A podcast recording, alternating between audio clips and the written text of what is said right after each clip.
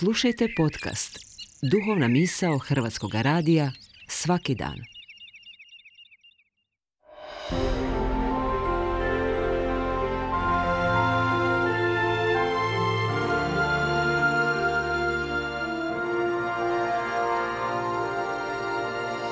Duhovna misao. Urednica je Blaženka Jančić.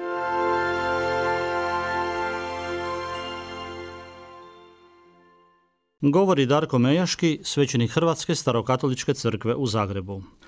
Prošle godine sam čuo na našoj televiziji priču o jednom gospodinu koji je kucao na sinova vrata. Ivane, probudi se. Ivan je odgovorio, ne želim ustati tata. Otac viče, ustani, moraš ići u školu. Ivan kaže, neću ići u školu. Zašto nećeš? upita otac. Postoje tri razloga, reče Ivan. Prvi zato što je to tako dosadno, drugo zato što me djeca zadirkuju i treće zato što mrzim školu. A otac odgovori, čuj, ja ću ti reći tri razloga zašto moraš ići u školu. Prvo zato što je to tvoja dužnost. Drugo zato što imaš 45 godina. I treće zato što si ravnatelj škole. Probudi se. Na duhovno buđenje odzvanja kroz vrijeme korizme svako buđenje je neugodno, pa i ono duhovno. Ono nam otkriva puno toga o nama samima, o našim manama i vrlinama, o našim usponima i padovima, o tome kakvi smo mi zapravo. Kršćanski pisac Antoni de Melo u jednom od svojih razmišljanja kaže ovako. Dobar dio ljudi kao da cijeli život spavaju. Rađaju se spavajući, žive spavajući, žene se i udaju spavajući spavajući odgajaju svoju djecu i umiru spavajući, a da se nikada ne probude. Nikad ne upoznaju ljepotu i draž ljudskog postojanja. I nastavlja.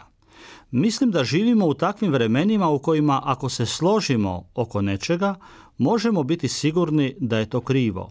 Svaka nova ideja, svaka velika ideja u svojim počecima je bila ideja manjine. Čovjek koji se zove Isus Krist pripadao je manjini. Svi su govorili drugčije od njega. Nisu li za njega rekli da je govorio blasfemije? Probuditi se duhovno znači odbaciti iluzije o samom sebi. To je u stvari prvi korak buđenja. Prilično je teško probuditi se ako ste dugo bili hipnotizirani da vjerujete kako je komadić starog novinskog papira ček od milion dolara. Kako je teško otrgnuti se od komadića starog novinskog papira. Zato se je važno duhovno probuditi. Veliki duhovni učitelji uče nas kako je najvažnije pitanje na svijetu tko sam ja. Kako ćemo odgovoriti na druga važna pitanja u našem životu, poput pitanja tko je Isus Krist, a ne znamo tko smo mi sami. Neupoznati sebe je najveći promašaj ljudskog života. To je poput one priče o orlu odraslom na seoskom imanju. Čovjek je pronašao orlovo jaje, stavio ga pod kvočku i zajedno s pilićima izlegao se i orlić i odrastao s njima.